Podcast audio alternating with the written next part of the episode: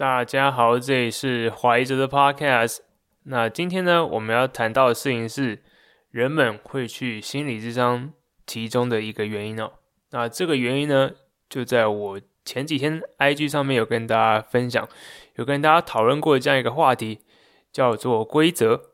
那为什么要讲做是规则呢？其实我们这样讲规则，不是我们知道一般我们懂的，比如说班上的班规，也或者是说你在。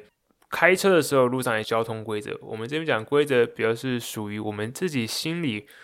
为自己设下的规则。这样的规则到底是什么样的意思呢？我们先想想看，我们所知道的规则，我相信大家都知道法律嘛，法律是这个呃每个国家里面最基本的一个界限。那基本上，你只要超过法律上的允许或是规范的话，你就有机会受到罚则。那为什么会有这些规则出现呢？就是因为。在有这些规则的规定之下，我们的社会才会有纪律。那我们换到比国家还更小一个单位，比如说公司好，你在公司里面可能会有很多规定，比如说呢，你上班一定要打卡，因为打卡你才能领到钱，打卡雇主才知道说你什么时候过来上班。又或者是说呢，诶，你在公司里面的小组有一些小组之间的规定，比如说每天早上八点或是十点，你要做一个简单的报告给小组人员听。我们会在很多自己的嗯团体里面也会设下一些规定，那为了就是让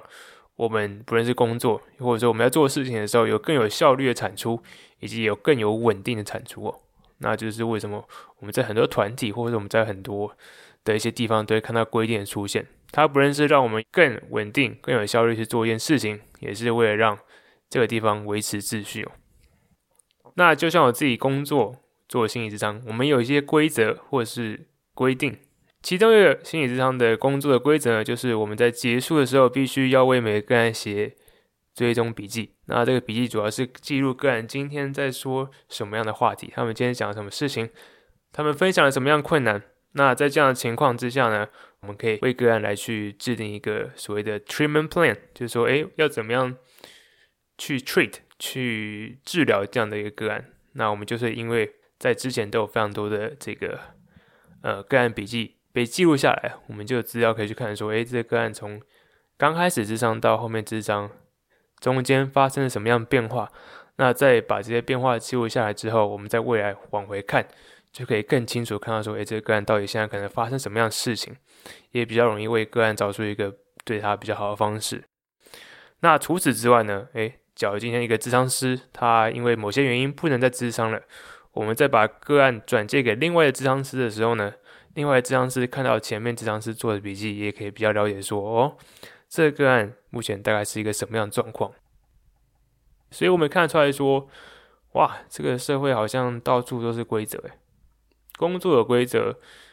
嗯，国家有规则，公司有规则。那今天我们要谈到的事情是，我们对我们自己其实也会设下一些心理上的规则。那通常的这些规则，我们是比较不太容易去察觉到。那真的察觉到的时候，很多人其实是在心理咨商的时候察觉到自己有内心这样规则，而这样规则呢，会去对他造成一些心理上的反效果。为什么要说反效果呢？就听我娓娓道来。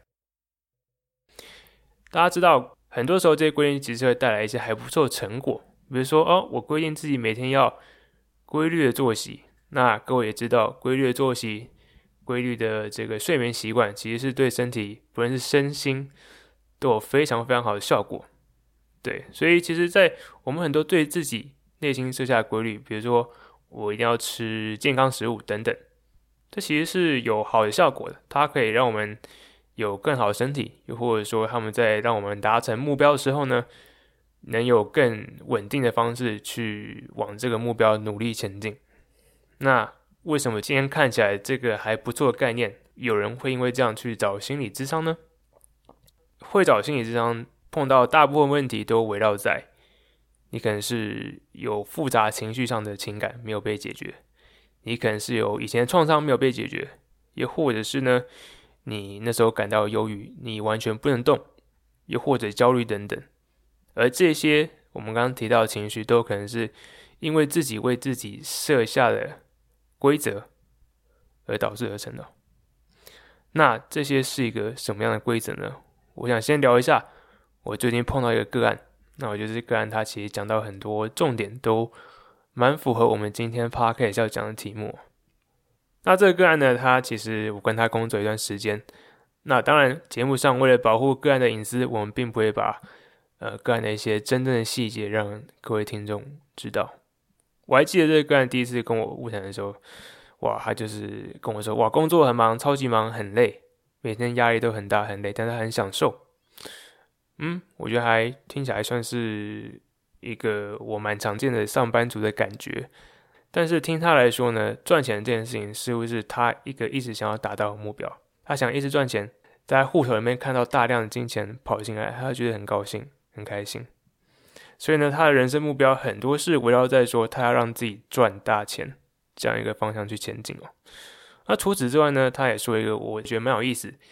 逻辑想也是，嗯，有可能发生的事情，就是他宁愿放弃一个比较稳定、那收入也稳定的工作，来去做一个非常不稳定、那收入也非常不稳定的工作。那各位我相信也知道，就是高风险高报酬。虽然说他现在做的工作风险很高，不稳定性也很高，但是他赚的钱也可能会到很多很多。那在他继续讲的时候，他自己也承认，现在这个工作呢，高风险高报酬，带给他的利益不只是赚钱，而是在那样的一个不确定的工作环境之下，他心里会有很强大的刺激感。他觉得哇，今天这个工作，明天丢给我一个非常难的 project，给我一个非常难的专案。这个人他告诉我，他自己对困难的问题成瘾了，对他自己对这种哇有所谓的 dilemma。这个中文我不知道，其实要怎么去详细的翻译，就是，但这个问题就是，他有很多两面向的事情，导致这个问题不好的去有一个正确的标准答案。他很喜欢在工作上解决这样问题，因为这个问题不是一般人有心力去解决，但是他认为在解决这样难题当中，他可以获得非常大的刺激。那他也告诉我，他自己这个人是需要非常非常多的刺激的，生活中也充满了很多会去寻找刺激的呃。活动，比如说会做一些极限运动，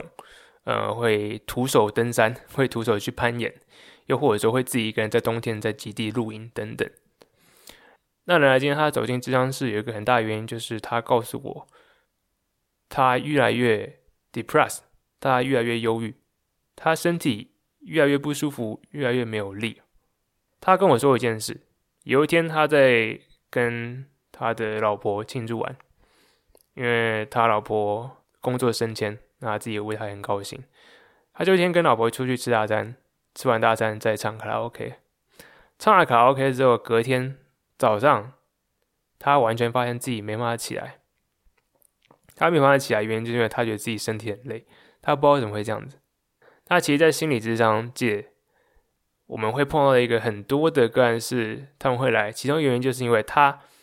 借由传统的西医治疗，他找不到自己发生了什么事情。比如说像这个个案，有一阵子就突然觉得自己感到忧郁、感到抑郁，但是做了很多西医上面的检查，却完全查不出来他到底发生什么样的问题。对，其实，在做心理咨商，你会发现说，呃，你有很多机会接触到说西医医不好的个案，那就是因为西医医不好，这些个案，这些个案才会有一些心理上的一些哇。原来西医都医不了我，那我该怎么办？也因此对心里会有一些不少的压力哦。所以呢，今天这个个案找我，也就是因为他已经有这样的状态一阵子，就是当他在兴奋完之后呢，他隔天就会变得非常没力。那一旦他没力呢，也导致他自己变得非常的忧郁，完全使不起劲来。那在后来一次一次的误谈，也发现说他自己非常难去抛弃。刚刚他所讲这两个人生的座右铭，就是他想要一直赚钱以及做刺激工作。为什么呢？因为他发现自己的身体再也无法负荷的来了。至少在有任何医生检查出他到底发生什么问题之前，他无法去真的让他完成我刚才讲那两个他的人生座右铭。这个他为自己所设定的规定，我就是要赚钱，我人生的成就就是来自于赚钱，我人生的。定义就是来自于追求刺激，只要没有这些事情，哇，他的世界观瞬间崩解了一下，因为哇，这些事情他都不能做了，怎么办？原本一个可以去定义他一生的一个价值观，就这样突然身体没有办法让他继续做。所以这时候他会产生一些心理上的不适，心理上有一些没有办法调试过来的心情。那这个英文就叫做 grief Grief 有点像是说，哦，你失去一个你生命中很重要的东西，不论是你的能力、你的亲人，或者说你的宠物，你原本跟他在一起很久，但突然你没有这个东西了，那人会因为突然这样的失落而感到情绪低落。那有些人可能没有办法靠自己走出来，就必须经过心理智商的帮助，来去让他慢慢的从这样的伤痛之中，慢慢再找回自己的价值，慢慢再去。探索自己到底是谁，这样一个步骤。所以，就回到我们今天的主题，各位听众，您是否有为自己定出类似的规则呢？你是否在人生当中有一些你坚持的事情，在人生的某些阶段，你坚持这件事情，它让你得到非常好的回报，但是因为某些情况改变，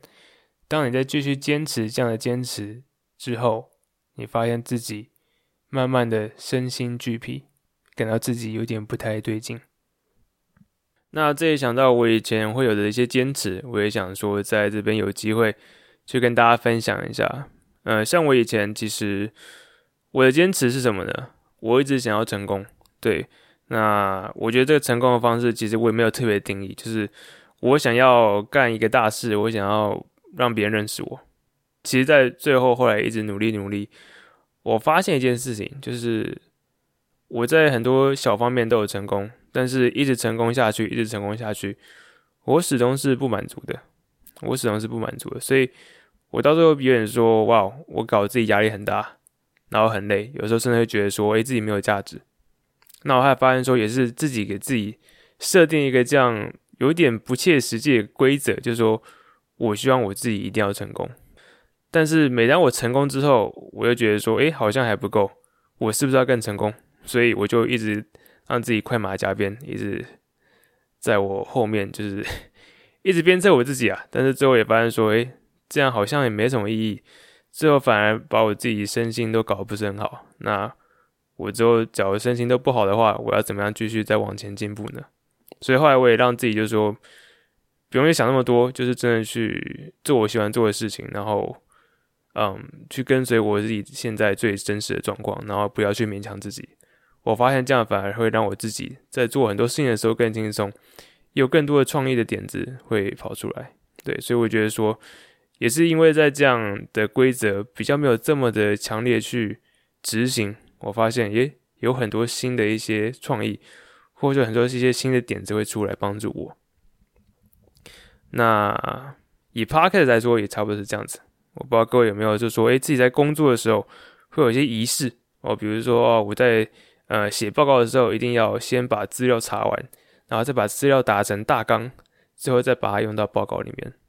或者说其他的一些文件，因为可能你会认为说这样的方式会比较诶有条有理。我对 Podcast 的也是有这样的坚持，就是说我在做赛克语设计这个系列，我会帮每一集写大纲，那就是因为希望让这一集的呃。它的逻辑会比较通顺，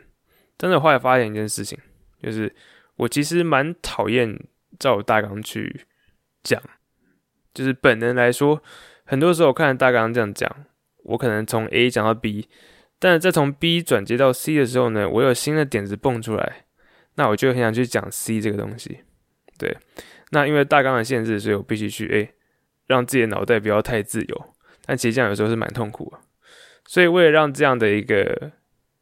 自己给自己规则，parket 规则有些弹性，我开了另外一个节目，就叫“近况闲聊”。那这个就对我来说很好去平衡，说，诶，我内心有这种就是想要说什么就说什么这样一个渴望，跟就是说，诶，那我在另外一个方面，赛克语设计有一个比较有条有理、有规则的一个逻辑式的 Podcast，所以我就开了“近况闲聊”。那那边就是真的没有打稿，是。我就单纯从我自己心里分享。好，那今天分享这两个我自己的例子，就是从以前对某些事物有一些莫名的坚持以及执念，我在坚持的过程中发现，其实到最后，大家对我自己会造成反效果，所以进行了最后这些比较弹性的调整，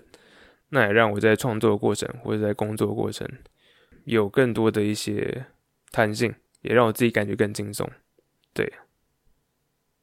那不知道各位听众自己有什么样的一些规则呢？